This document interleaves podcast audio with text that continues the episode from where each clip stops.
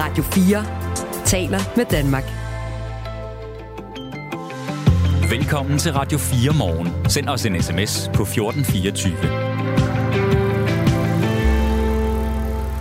Der er færre stillingsopslag, der ikke ender med en ansættelse i sygehusvæsenet.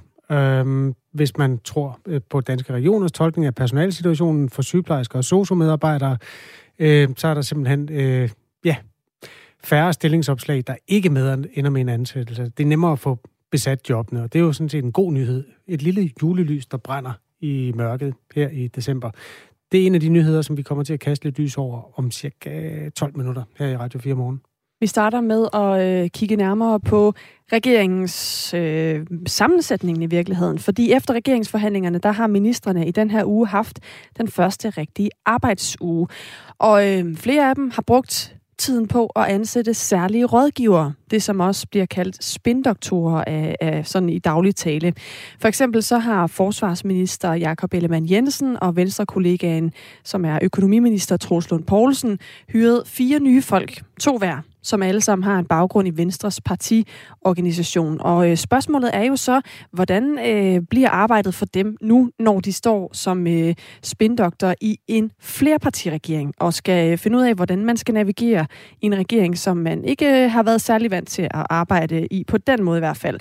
Det kan du hjælpe os med at svare på, Peter Arnfeldt. Godmorgen.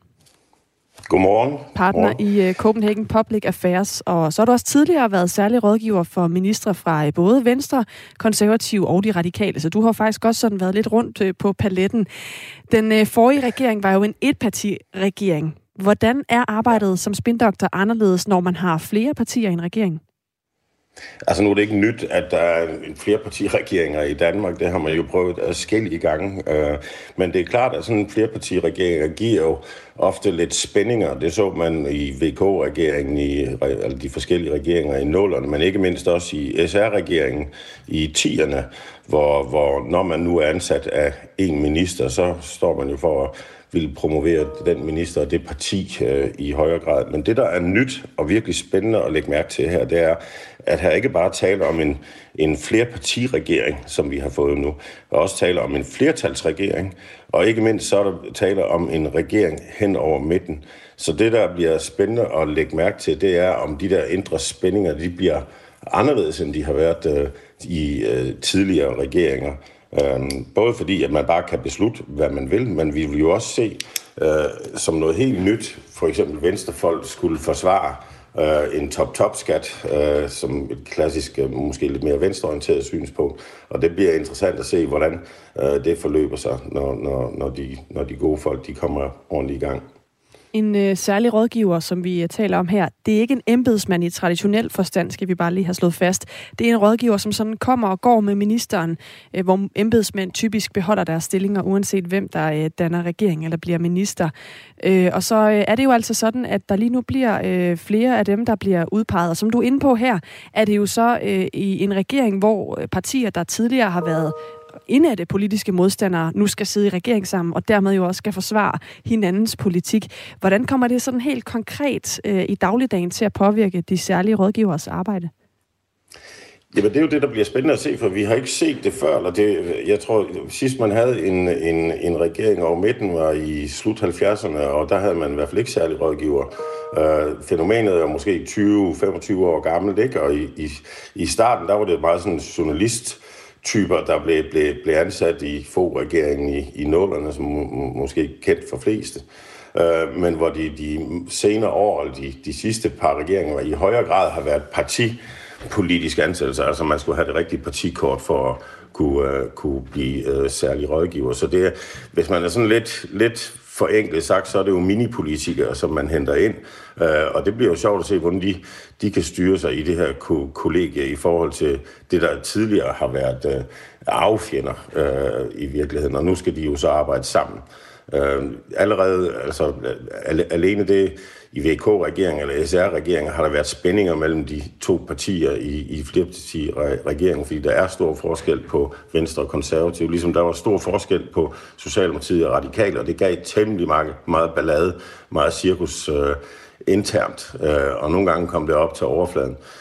Nu har du så den her ekstra dimension af, at man har levet måske hele sit politiske liv med et andet parti som hovedfjende. De har ikke lavet andet end at skælde ud på dem, og haft dem som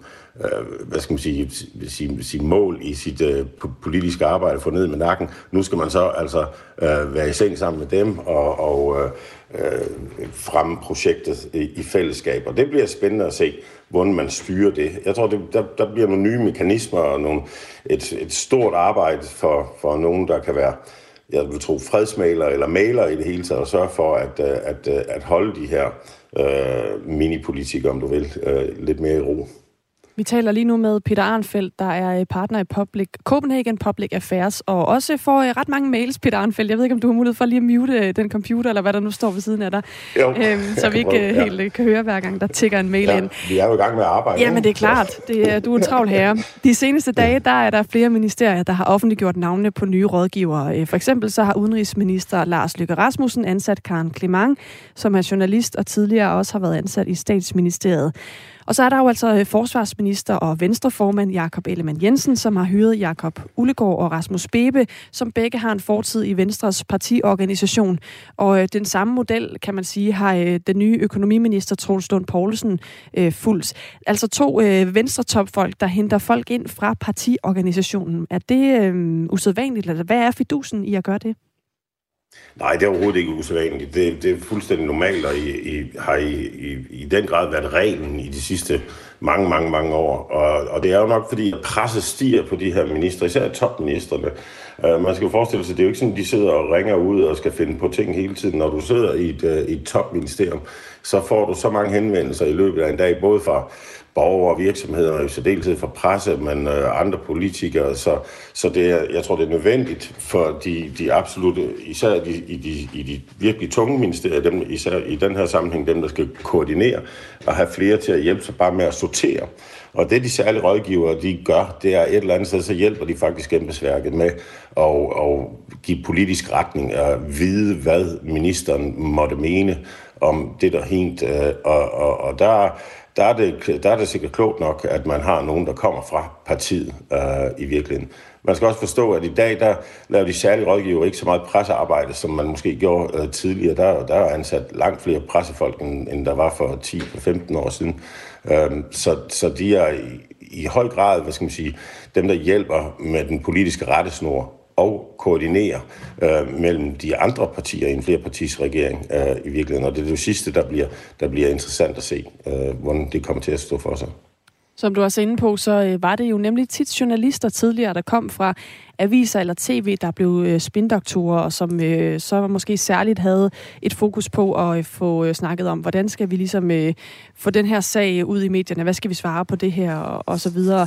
Du har været lidt inde på det, Peter Arnfeldt, men hvad er det egentlig for nogle konkrete arbejdsopgiver, man sidder med, når man er spindoktor eller særlige rådgiver i dag? Altså, hvor er det sådan, hvordan ser en hverdag egentlig ud?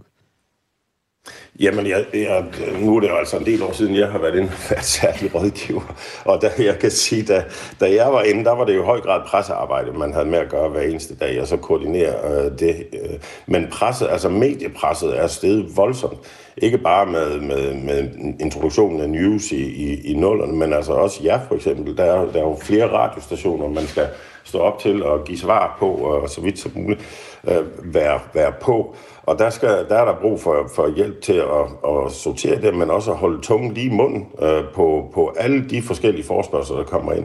Og sådan en almindelig dagligdag for særlige rådgiver, det er jo stadigvæk sådan, at man dybt set taler telefon rigtig meget af dagen, fordi hvor folk de ringer til en, og man skal prøve at holde styr på og hjælpe med at prioritere det i forhold til ministeren.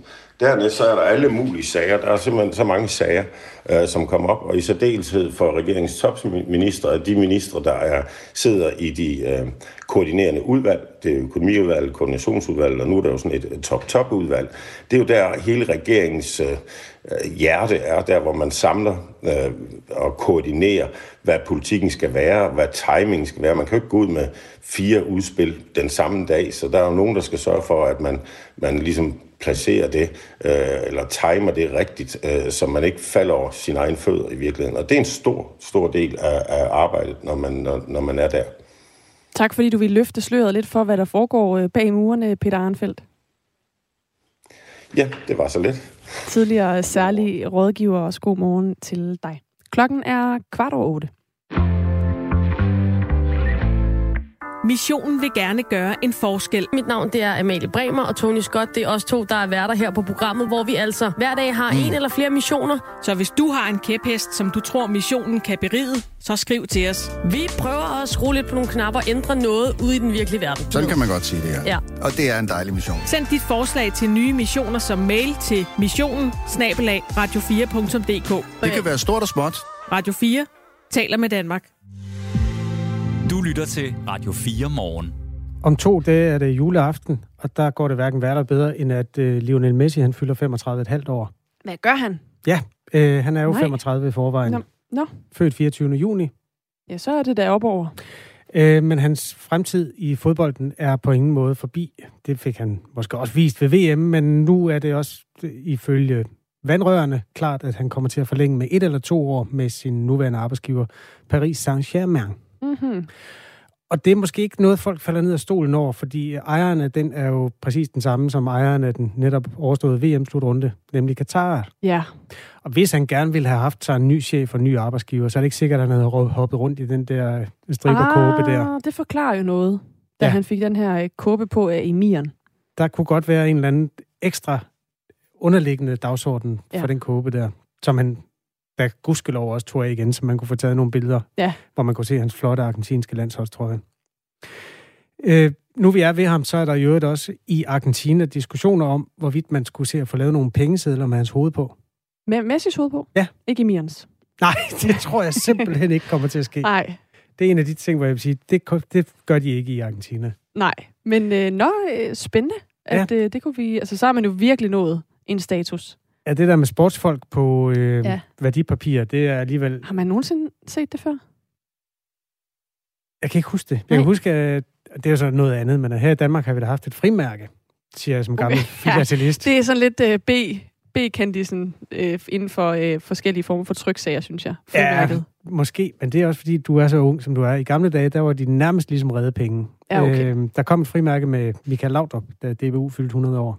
Okay. En gang i 80'erne. Er det ikke også noget med, at du samler på frimærker? Jo, jeg har stadig min samling, men jeg har faldet lidt af på den. Har du Michael Laudrup? Ja, ham har jeg mange eksemplarer. Og så kan den da ikke være så særlig. Nej, det er den heller ikke, men det var en særlig ære for Michael Laudrup at komme på frimærket, for det var sådan noget, der før var forbeholdt Niels Bohr og H.C. Andersen og sådan noget, ikke? Okay, modtaget. Jamen, det var bare en lille gammelfar kravle over i hjørnet igen. Ja, gør lige det. Tak. Godt, velkommen. Radio 4 taler med Danmark. Nu skal vi vende os mod hospitalsgangene, hvor det ser ud til, at den personalemangel, der har plaget hele hospitalsvæsenet, måske er i aftagende. Der er færre stillingsopslag, der ikke ender med en ansættelse. Eller sagt på en anden måde, der er flere af de stillinger, der bliver slået op, der rent faktisk bliver besat. Den der forgæves forsøg på at rekruttere sygeplejersker, måske lakker mod enden. I hvert fald, hvis man tror Danske Regioners tolkning af personalesituationen for sygeplejersker og sosu-medarbejdere. Der er kommet nye tal fra Styrelsen for Arbejdsmarked og Rekruttering, og der er totalt set kommet 818 flere sygeplejersker på sygehusene i perioden juni til september, ifølge Løndata-kontoret. Kjell Møller-Petersen er professor i sundhedsøkonomi ved Syddansk Universitet. Godmorgen. Godmorgen.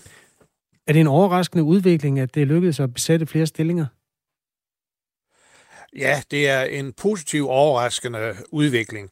Omvendt, så skal vi også huske det gamle ord om, at enlig svane gør ingen sommer, og derfor har det jo ikke løst alle problemerne, men det er opløftende, at det er blevet lidt lettere at rekruttere, men vi skal stadigvæk huske, som jeg lige husker det, at omkring 30% af de opslag, der er, bliver ikke besat. Og det her tal på 800 nye sygeplejersker fra juni til september, det er korrekt. Men går man ind og for eksempel og så ser på, hvad der så skete fra august til september, altså den seneste måned i den her periode, så er væksten kun på omkring 300 eller 400, så der er også store fluktuationer i tallene.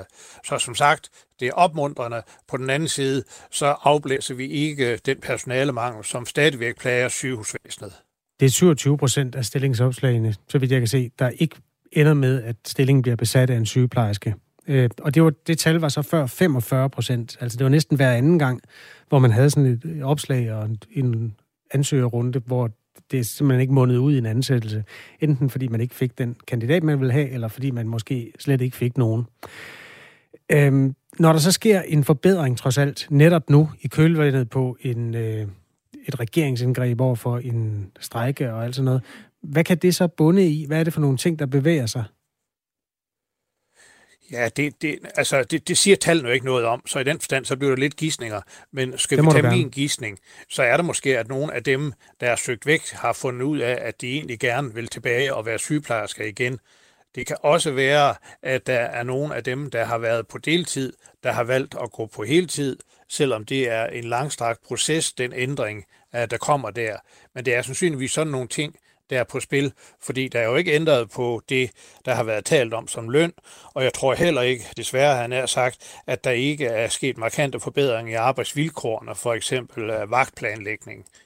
Der er i hvert fald sket ændringer. Så jeg tror personligt på, at der er nogen, der gerne vil tilbage og så være sygeplejersker igen. Du, der lytter med, hvis det indbefatter dig, hvis du er en af dem, der har søgt et sygeplejejob og måske været på vej ud af branchen, men valgt at søge tilbage igen, så må du da super gerne skrive til os.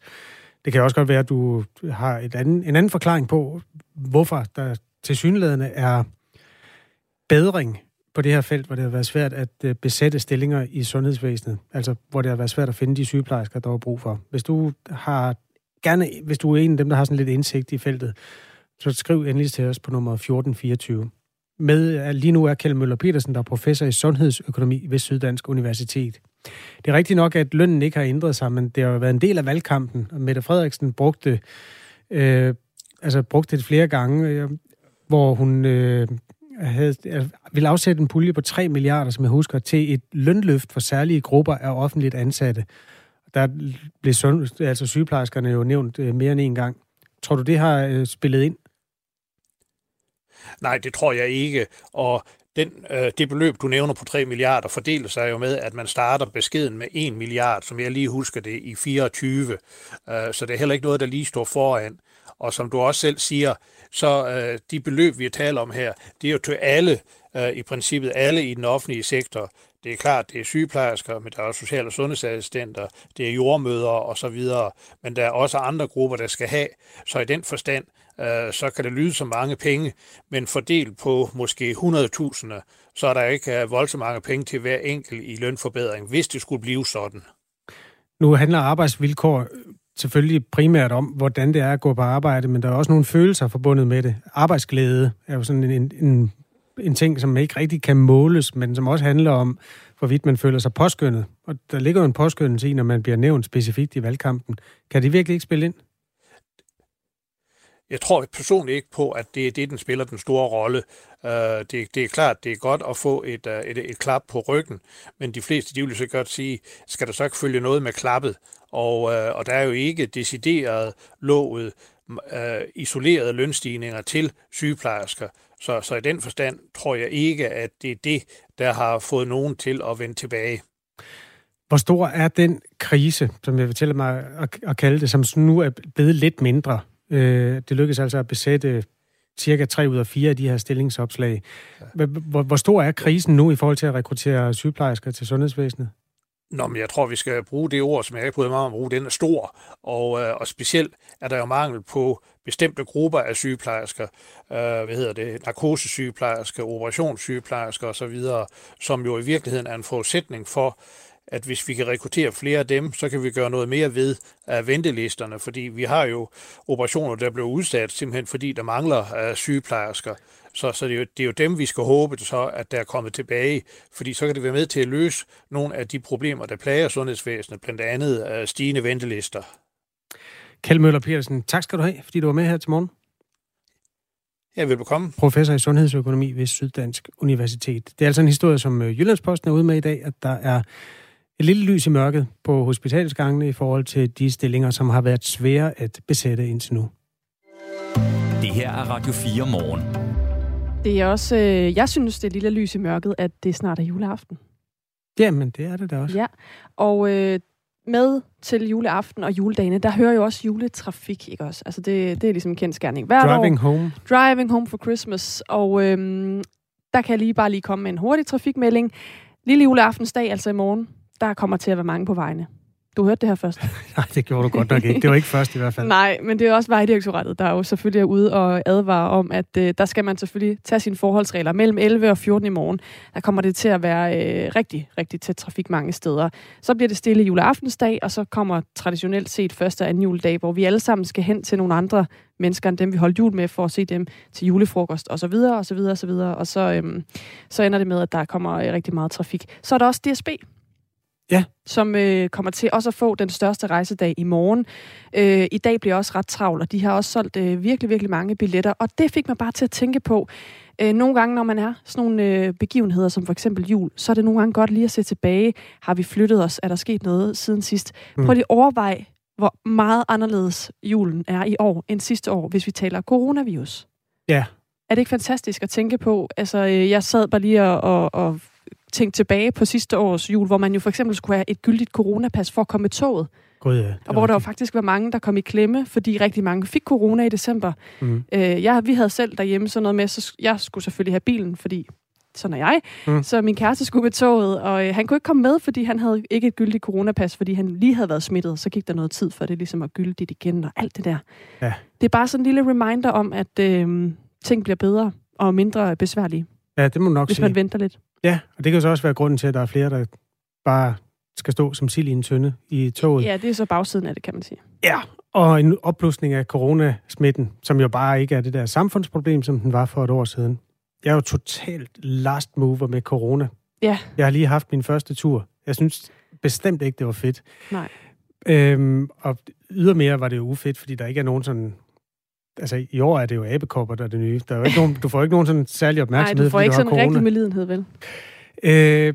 Nej, men tilbage til det med trafikken. Du siger, det er mellem 11 og 14, og det vil så sige, at der er rigtig mange, der har taget en fridag den 23. Kan jeg regne ud på det? Ja, præcis. Og skolernes juleferie er udskrevet. Ja, bliver den det i morgen? Det tror jeg. Det tager jeg for givet. Det kunne vil være på pasta. Det er i hvert fald ikke den 24.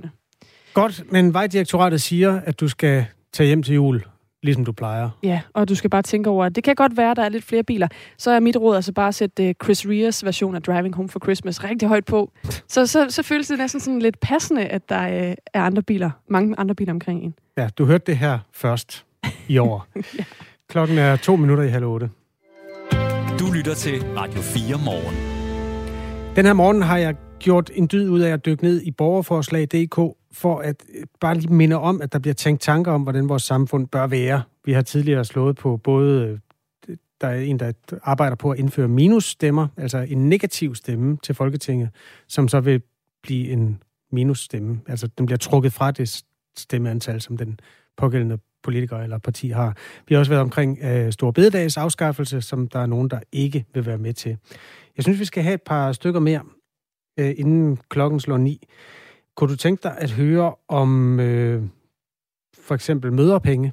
Mødrepenge? Ja. Det kunne jeg godt tænke mig at høre om. Penge til damer, der får sig et barn. Det kunne jeg meget godt tænke mig at høre om. Ja, du er jo også i målgruppen, kan man sige. Jeg foreslår, at enhver kvinde, der har født et eller flere børn, skal modtage en månedlig livstidsydelse for hvert af de 3 første børn. Hvor stor denne ydelse skal være, vil naturligvis være op til en politisk beslutning. Personligt, skriver afsenderen her, som hedder Kim fra Kolding. Det er din mand. At man får 3.000 kroner om måneden resten af livet for det første barn, 5.000 kroner for det andet barn og 2.000 kroner for det tredje barn. En kvinde, der har født 3 børn, vil således kunne modtage et månedligt beløb på 10.000 kroner. Beløbene kan eventuelt halveres efter, at hvert af børnene er fyldt 18 år. Okay, hvem skal... betale pengene? Nej, jeg tænker egentlig... Nej, det er jeg ligeglad med. Jeg tænker mere på, må mødrene sig selv beholde dem? Altså, det er ikke sådan en slags ekstra børnepenge. Nej, det er sådan bestemt ikke. Ned i lommen. Det er sådan en fertilitetsbonus, fordi fødselsraten jo har været dalende igennem mange år. Okay. Det uddyber han i sit forslag her. Det kan jo også være Kim er en kvinde. Gud, ja. Det var meget gammeldags af mig at tage det for givet, men det er i hvert fald en person fra Kolding, der stiller det her forslag, som blev godkendt den 2. november, og således har været på banen i 1,5 måned. Og har fået hvor mange? Overraskende få. 32 mennesker synes, det her er en god idé. Det kan være, der er nogen, der har tænkt over, at der er nok nogen sindssygt dyrt det bliver. Vi bliver jo 100 år, og Nej, ja. Men det er det fine ved borgerforslag. Det behøver man ikke forholde sig til, nej, når man stiller det. Fuldstændig ret. Klokken er 8:30. Nu er der nyheder på Radio 4. Politiets efterretningstjeneste og Forsvarets efterretningstjeneste har forhandlet med terrordømte Ahmed Samsam, der ifølge flere medier var dansk agent, om et forlig. Det fremgår af dokumenter og breve, som DR og Berlingske er kommet i besiddelse af. Det er breve fra Samsams tidligere advokat Thomas Bræder til Samsam i efteråret 2021, som bekræfter forhandlingerne. Brevene er sendt til Samsam i forbindelse med, at han skiftede advokat. I 2018 blev Samsam idømt 8 års fængsel ved en spansk domstol for at have tilsluttet sig den militante bevægelse Islamisk Stat. I 2020 blev han udleveret til Danmark, og her afsoner han resten af sin straf i Endermark fængsel i Horsens.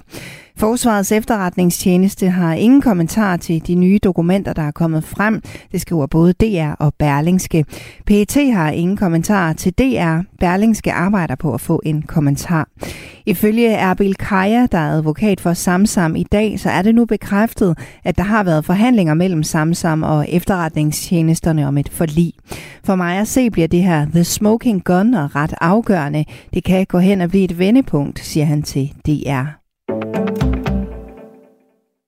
Lederen af Likud-partiet Benjamin Netanyahu skriver på Twitter, at han har sikret en aftale om en ny regering i Israel.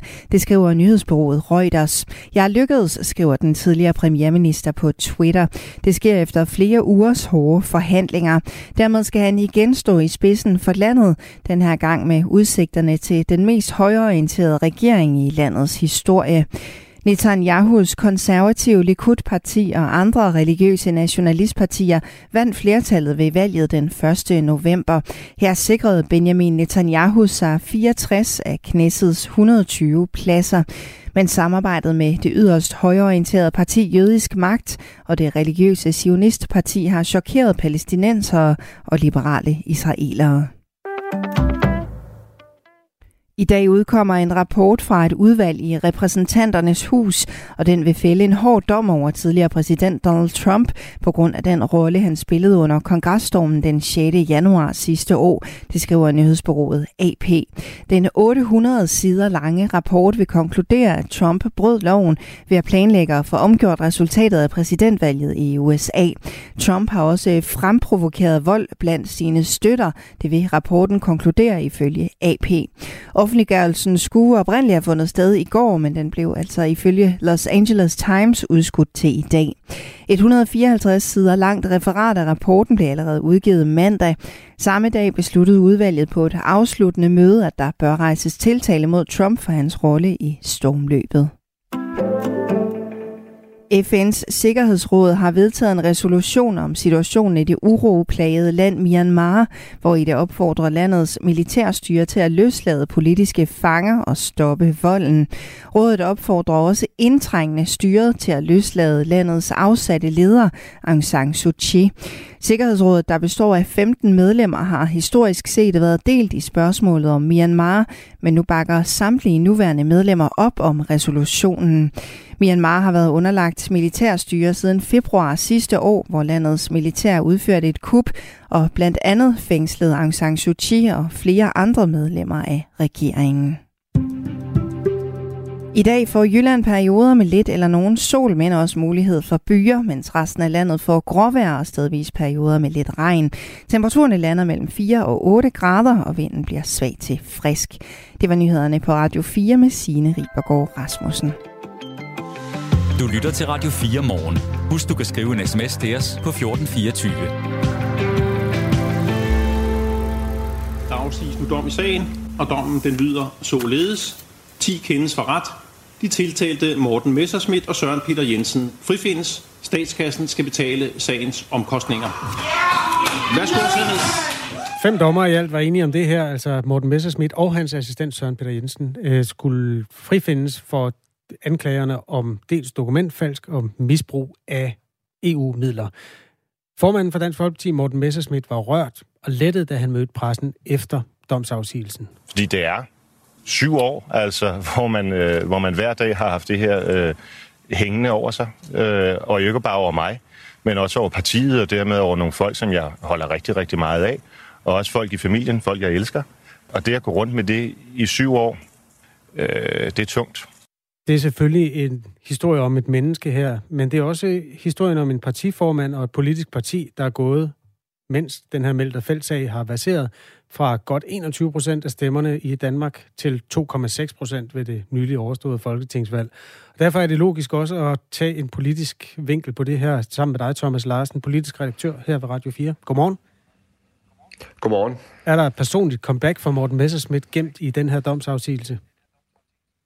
Der er i hvert fald rigtig, rigtig gode chancer for det. Altså, han har muligheden for at få en ny start som politiker og som partiformand. Altså forudsat, at, ja, det skal vi lige huske på, forudsat, at dommen ikke bliver anket, så er han jo en fri mand nu, og det betyder jo også, at han ikke er lænket længere til den sag, der har altså, kostet så meget for både ham selv og for partiet gennem de her 7 lange år. Nu har han chancen for at fokusere 100% på politik, uden hele tiden at skulle forholde sig til retssager og kilometervis af dårlige medieomtale. Nu kan han tale om politik, han kan tale om de initiativer og planer, som Dansk Folkeparti gerne vil lægge frem, og det har jo stort set været umuligt altså i flere år for ham at gøre det. Det ved jeg faktisk ikke, om jeg er enig med dig i, for jeg har talt med Morten Messerschmidt om adskillige politiske projekter i min tid på Radio 4. Altså... Det er fuldstændig rigtigt, men hele tiden så har sagen ligget som en kæmpe forstyrrelse, og den sag, den har også ligget og, kan man sige, konstant været med til at slå skår af hans popularitet og troværdighed i rigtig mange vælgeres øjne. Det er det, der er min pointe. Okay, fair nok. Så for partiet, som jo, altså det er jo, hvad er det, 85% af vælgerne, der er faldet fra i forhold til folketingsvalget, som så også var rekordfantastisk i 2015. Der taler man jo internt, det gjorde næstformand René Christensen også, da vi talte om tidligere, at nu kan man genrejse partiet. Men det er jo altså et parti, der også har afskaldet i flere retninger, blandt andet til Danmarksdemokraterne selvfølgelig, hvor mange profiler er taget hen. Hvor stor er muligheden for at genrejse Dansk Folkeparti til fordums styrke nu? Der er i hvert fald muligheder for at få partiet til at gå frem og klare sig bedre, end det har været tilfældet i en årrække. Og Kasper, du nævnte jo selv de her jo nærmest chokerende tal tidligere i dit oplæg, altså hvor DF ved valget i 2015 var et af landets allerstørste partier i Danmark og fik støtte fra mere end 21% af danskerne. Så er vi altså nede på her ved valget den 1. november, at de jo knap og nap klarede, eller lige præcis klarede spærregrænsen. Så det er jo et parti, der har været i frit fald. De har mistet ufattelig mange vælgere, men de har jo faktisk også mistet rigtig mange politikere og talenter, medlemmer, tillidsfolk, som har valgt at gå i takt med, at partiets krise det voksede.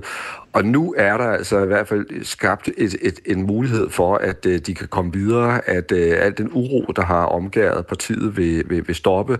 Og igen, det vil betyde, at Morten Messerschmidt sammen med de tilbageværende DF'er, folk som René Christensen og Peter Kofod og stadigvæk partistifter Pia Kjærsgaard, kan begynde at tale om politik. Det tror jeg bliver altså en kæmpe lettelse for dem, og det bliver en befrielse, og det gør alt andet lige, at de kan gå ud og få fat i nogle vælgere. Men det er også klart, at man skal ikke overgøre det her, fordi der er mange ting, der er svære for DF. Jeg tror, at nogle af de vælgere, der er gået til andre partier, de bliver måske ikke så nemme at få halet tilbage igen, og hvis vi ser på det politiske landskab, så har det jo også forandret sig ret fundamentalt her i de senere år, og DF har fået nogle meget skarpe og stærke konkurrenter. Nye Borgerlige, de kører en stram udlændingepolitik, ligesom DF. Danmarksdemokraterne med Inger Støjberg i spidsen er jo blevet stiftet og er braget ind i Folketinget. Og endelig så er det jo også stadigvæk et problem, vil jeg sige, en udfordring for DF, at den stramme udlændingepolitik, som de tidligere var meget alene om, og derfor også altså stod stærkt på, den er jo stort set blevet adopteret af alle andre partier i Folketinget, og ikke mindst af Socialdemokratiet. Så der er altså også nogle store udfordringer, der venter for Morten Messerschmidt fremadrettet. Der er også mange DF'ere, der er blevet adopteret af Danmarksdemokraterne. Det, der er sket internt i Dansk Folkeparti, hvor folk har været uvenner om stort og småt, har det noget med den her sag at gøre? Ja, det er der slet ingen tvivl om. Altså på den måde, der har sagen altså haft usædvanligt hårde konsekvenser, både for Morten Messerschmidt, som jo altså for nogle år tilbage, og det er jo også spændende og interessant at huske på, i dag var en af de mest populære politiske skikkelser i landet, og som slog alle rekorder, da han blev valgt til Europaparlamentet i antallet af personlige stemmer. Og hele partiet altså har tabt på det, og det er klart, i sådan en stor krise, så begynder man at slås internt, og man må sige, at de interne magtkampe i DF, de har været sjældent giftige i de her år. Morten Messerschmidt er jo ikke sart, og han er heller ikke sådan en mand, der nødvendigvis går med følelserne uden på tøjet. Der var noget, hvor man ligesom kunne mærke, at han sådan var rørt efter den domsafsigelse der, og der var også nogle svirpere til nogle dele af pressekorpset og sådan noget i det første møde, han havde med pressen, inden han kørte væk i den lille bil sammen med sin samlever Dot Westman efter domsafsigelsen der. Den personlige side af Morten Messerschmidt, nu ved jeg ikke, hvor godt du kender ham, Thomas, men altså, hvor har du kunnet se, at det har påvirket ham personligt? Man må jo konstatere, at toppolitikere, de er simpelthen gjort af et særligt stof. De har en styrke og en robusthed, som jeg ikke tror, der er ret mange andre, der har. Fordi han har i de her 7 lange år været altså mistænkeliggjort, anklaget, har skulle gå ud og ind af retssale. Han har fået sin politiske karriere, altså om ikke ødelagt, fordi det lykkedes ham jo at blive formand. Men altså, han har virkelig taget imod mange stød og slag, og det har selvfølgelig været benhårdt. Og det er også sådan på Christiansborg, at der er mange politikere, og også endda en del af hans store politiske modstandere, der mener, at det forløb, han har været igennem, det har været helt urimeligt. Også fordi de jo kigger på en folkevalg, der på en eller anden måde har stået i et tomrum, i et vakuum, igennem så mange år, fordi hans sag ikke er blevet afgjort. Først så skulle EU-systemet undersøge sagen. Det tog kolossalt lang tid. Så lå sagen hos de danske politimyndigheder. Det tog også tid. Og så kom der jo altså også den her pinagtige omgang omkring den første dom, som han jo rent faktisk modtog, og det var en alvorlig dom, men hvor dommen jo så blev sådan set tilsidesat bagefter, fordi dommeren blev erklæret inhabil. Så det er ikke et kønt forløb, han har været igennem, og der er mange, der mener, at det er altså simpelthen en kæmpe fejl, at han har skulle stå i dansk politik og være politiker igennem så mange år med en sag, der ikke er blevet afsluttet. Og her står så en anklagemyndighed, som skal finde ud af, om man vil anke dommen, altså gøre endnu et forsøg på at få Morten Messerschmidt dømt. Anklager Rasmus Mohr Hansen siger, at det ved man ikke endnu, om man vil forsøge på. Ej, det er lige tid nok. Det er en dom på 28 sider, så vi skal selvfølgelig nærlæse dommens præmisser og begrundelse, og så tage stilling til, hvad der nu skal ske. Thomas Larsen, hvordan vurderer du muligheden, chancerne, risikoen for, at den her dom bliver anket? Ja, det er selvfølgelig et grimt spørgsmål, du stiller mig der, Kasper, fordi det kan ikke blive andet end kvalificeret gætværk.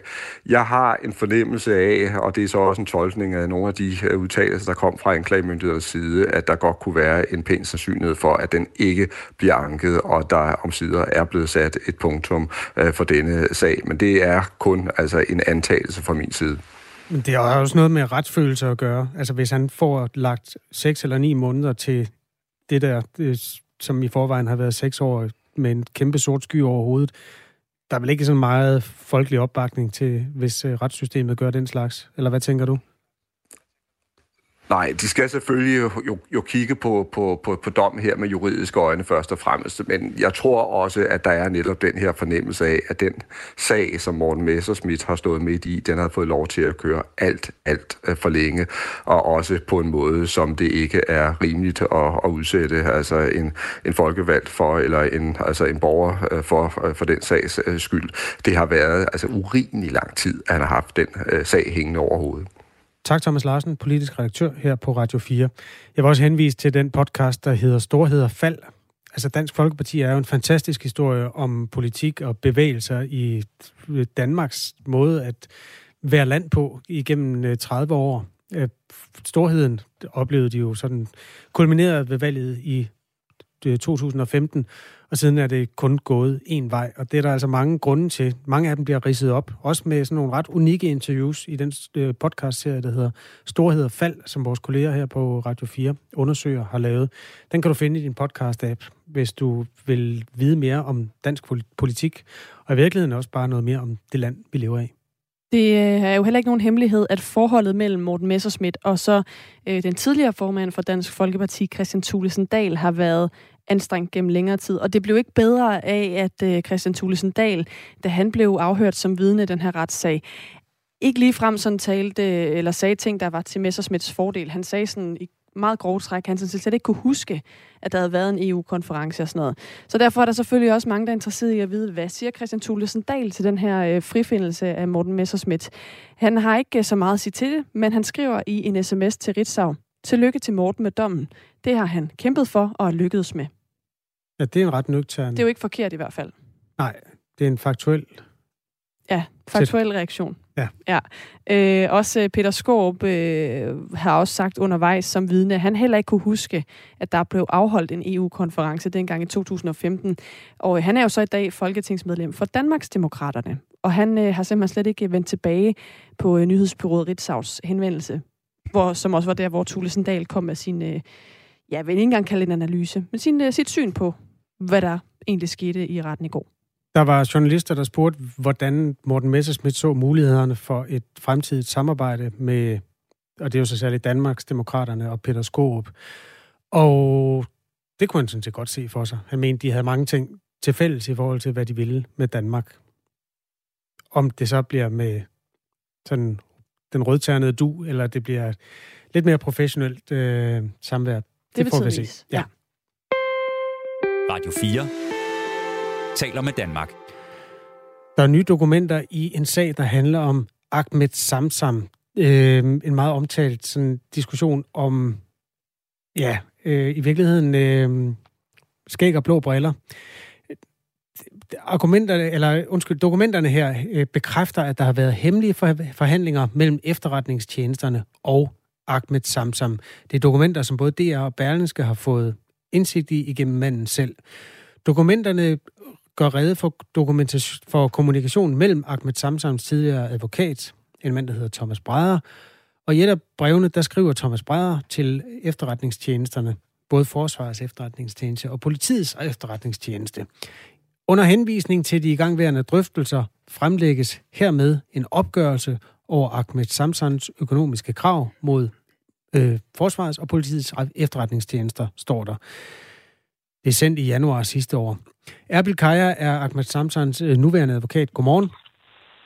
Godmorgen. De her dokumenter, hvad beviser de ifølge dig? Det er jo helt autentiske dokumenter, som skriver det, der er foregået på det tidspunkt. Nemlig, at der var forlisdrøftelser, og man nåede så langt, at der kom et forlisforslag fra Ahmed Samsam via hans advokat. Så du forhandler selvfølgelig ikke om noget, der ikke findes, eller mødes ikke om noget, som man ikke er enige om, skal udmøntes i en eller anden form for erstatning. Sagen er den, at Ahmed Samsam blev anholdt for 5 år siden af spanske myndigheder og efterfølgende idømt 8 års fængsel for at have tilsluttet sig terrororganisationen Islamisk Stat. Han mener dog, at han kun rejste til Syrien, fordi han var hemmelig agent, betalt af de her 2 efterretningstjenester i Danmark. Og det vil efterretningstjenesterne altså ikke bekræfte. Det er derfor, at der nu er den her stævning mod både PET og Forsvarets efterretningstjeneste, fordi han vil have anerkendt, at han arbejdede for dem. Han blev for 2 år siden overført til Danmark og sidder lige nu i Enemark fængsel i Horsens. Beskriv lige, hvor de her nye dokumenter ændrer noget i hans sag.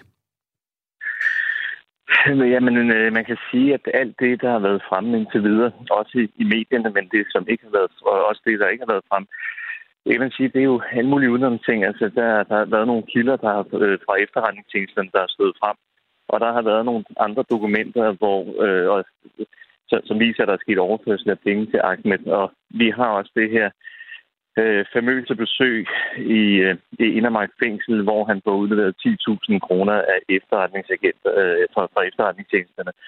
Så man kan sige, at det er jo alle mulige perifære udenom ting, som alle sammen peger en bestemt retning. Men her har vi for mig at se det helt afgørende bevis i forhold altså det er smoking gun, fordi her der skriver hans tidligere advokat, at altså vi er i gang nu, og vi skal have lukket den på et eller andet. Og hvorfor efterretningstjenesterne så ikke vender tilbage og ikke får lukket det her, det står som et stort spørgsmålstegn. I sidste uge afviste regeringen, SVM-regeringen, at undersøge hele Samsam-sagen. Det er noget, som både Socialdemokraterne, Venstre og Moderaterne lovede under valgkampen, at man ville gøre. De her nye oplysninger, vil I bruge dem til at presse på for, at regeringen undersøger sagen igen? Jeg synes, det her det taler sit klare og tydelige sprog. Hvis man ikke har fundet anledning til at starte en undersøgelseskommission, guderne må vide hvorfor, fordi det, der har været fremme i forvejen, har været så massivt og har kun peget i en bestemt retning. Og det er også derfor, at man under valgkampen og umiddelbart efter sagde, jamen det her, det trænger til en undersøgelse.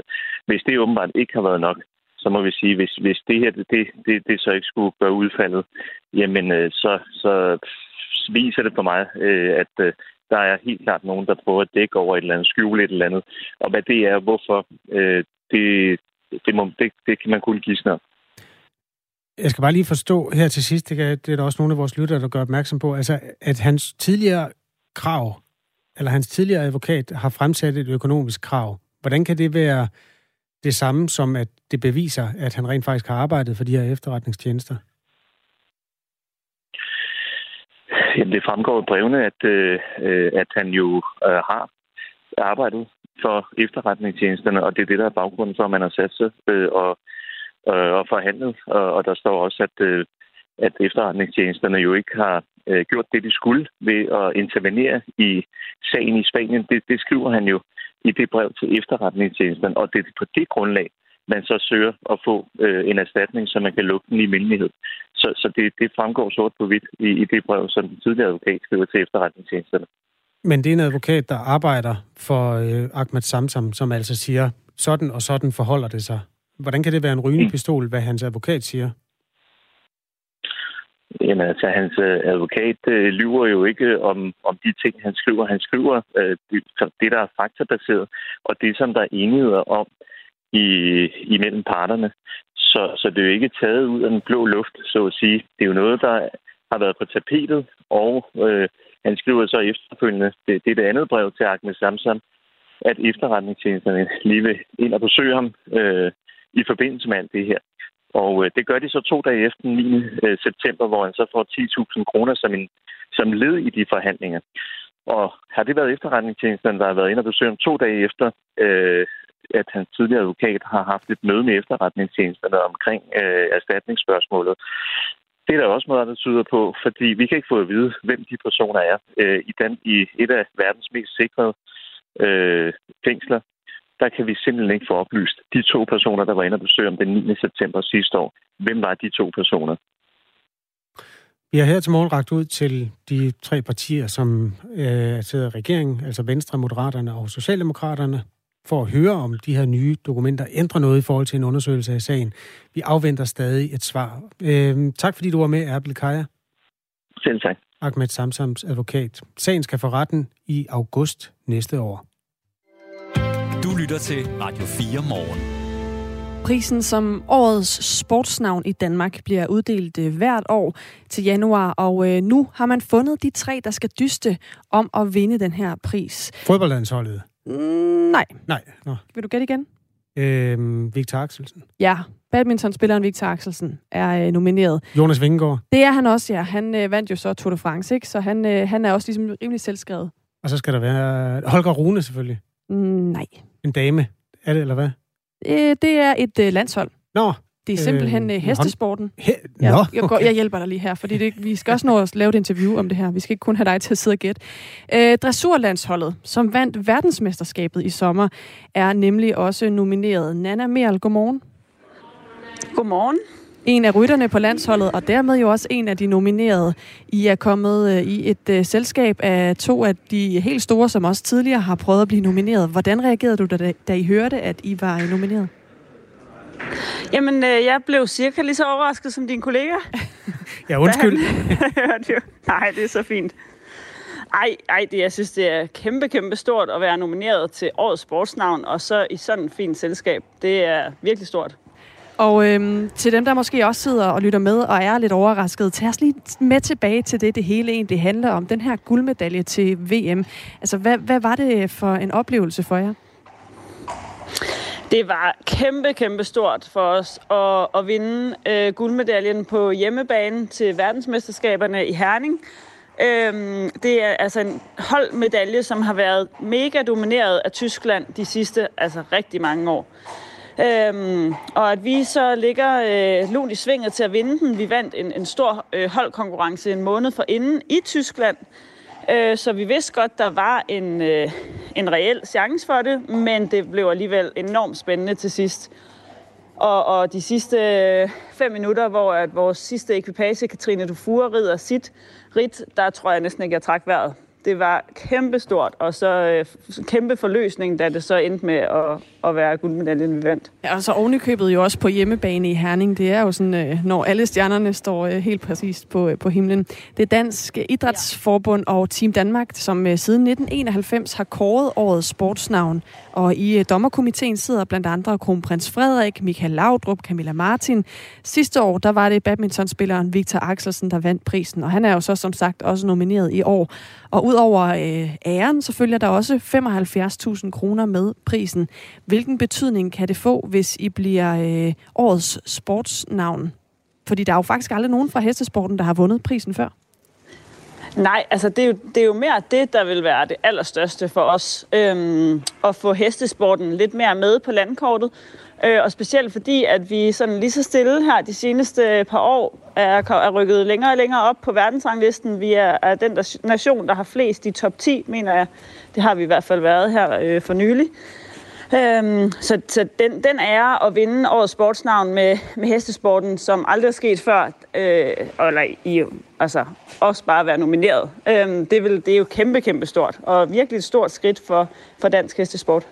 Er det også noget, der vil kunne få betydning for, hvor stor interessen bliver, ud over dem, der allerede i forvejen selvfølgelig følger med? Altså håber I også, at der for eksempel kunne være flere, der fik lyst til at dyrke den her sportsgren? Helt sikkert. Det er jo med at få så mange opkomming som muligt til bare at gå til ridning og til også at forstå, hvorfor det er, vi er så fascineret omkring den her sport. Det er jo kærligheden for hestene, som først og fremmest driver det. At man har lyst til at bruge hele dagen i en stald, hvor der er koldt og godt kan være lidt træls en gang imellem. Men kærligheden til de her dyr, det er jo det, der driver det i sidste ende. Og det kunne jo være super fedt, hvis der var flere, der fik øjnene op for sporten, fordi vi har jo brug for mange, som øver sig og går til ridning for at kunne blive ved med at højne det her niveau på toppen også. Når man omtaler et landshold her, Nana Merl, inkluderer det så egentlig også hestene? Altså vil de også være en del af prismodtagerne, hvis I nu får en pris? Helt klart, det vil de. Og det er jo også det, der gør vores sport meget unik, at vi skal samarbejde med et andet levende dyr. Og vi er enormt sårbare, hvis vi får en skade på hesten. Så er det svært bare lige at erstatte den ud med en anden. Hvad hedder de bedste heste? Hvad hedder de bedste heste? Ja, vi kender jo Christian Eriksen og Victor Axelsen. Hvad hedder de bedste heste i Danmark? De hedder Blue Horse Sack, blandt andet. Det var min hest, der var med til at vinde guld i Herning. Og så Cathrine Dufour, den hedder Vamos Amigos. Og så har vi Highlines Danciera og Marshall Bell. Sådan. Fede navn. Ja, til sidst, Nana Merl, hvordan vurderer du jeres chancer for at blive årets sportsnavn? Jeg synes, vi er op imod meget hård konkurrence. Så jeg vil sige, først at være blandt de 10, der var nomineret, og nu at være blandt de 3, er kæmpestort. Men selvfølgelig, når vi er blandt de 3, har vi da en mulighed for også at vinde. Men jeg synes godt nok, vi er op imod nogle rimelig hårde konkurrenter. Det må jeg sige. Du skal held og lykke i hvert fald, og hele landsholdet. Mange tak. Kommer der nogle heste i baggrunden. Tak fordi du var med her, Nana Merl. Ja. En pris, der altså uddeles den 7. januar til det store sportsgala-show i Boksen i Herning, som man plejer at kunne følge på DR. Du lytter til Radio 4 Morgen. Det vi ved er, at... Vi skal lige nå bunden af nyhedspunkten. Nå ja, gud ja. Vi har lige præcis 50 sekunder tilbage. Der synes jeg bare, vi skal bruge dem på at snakke om, hvad Lise Nørgaard, vores allesammens Lise Nørgaard, ønsker sig i julegave. Ja, det kunne da være rart at vide. Mm-hmm. Hun ønsker sig 2 ting, fortæller hun i et juleinterview til Billedbladet. En lille papirkurv og Heines Buch der Lieder. En sangbog? Det er en digtsamling af Heinrich Heine, den tyske digter, og den røg ud under flytningen fra Skodsborg, hvor hun boede før, og til det sted, hun bor nu. Det var hun ked af. Hun siger, jeg ved godt, jeg ikke kan læse den. Den er bare god at have. Ej, hvor er hun et dejligt menneske. Jeg håber, hun får den.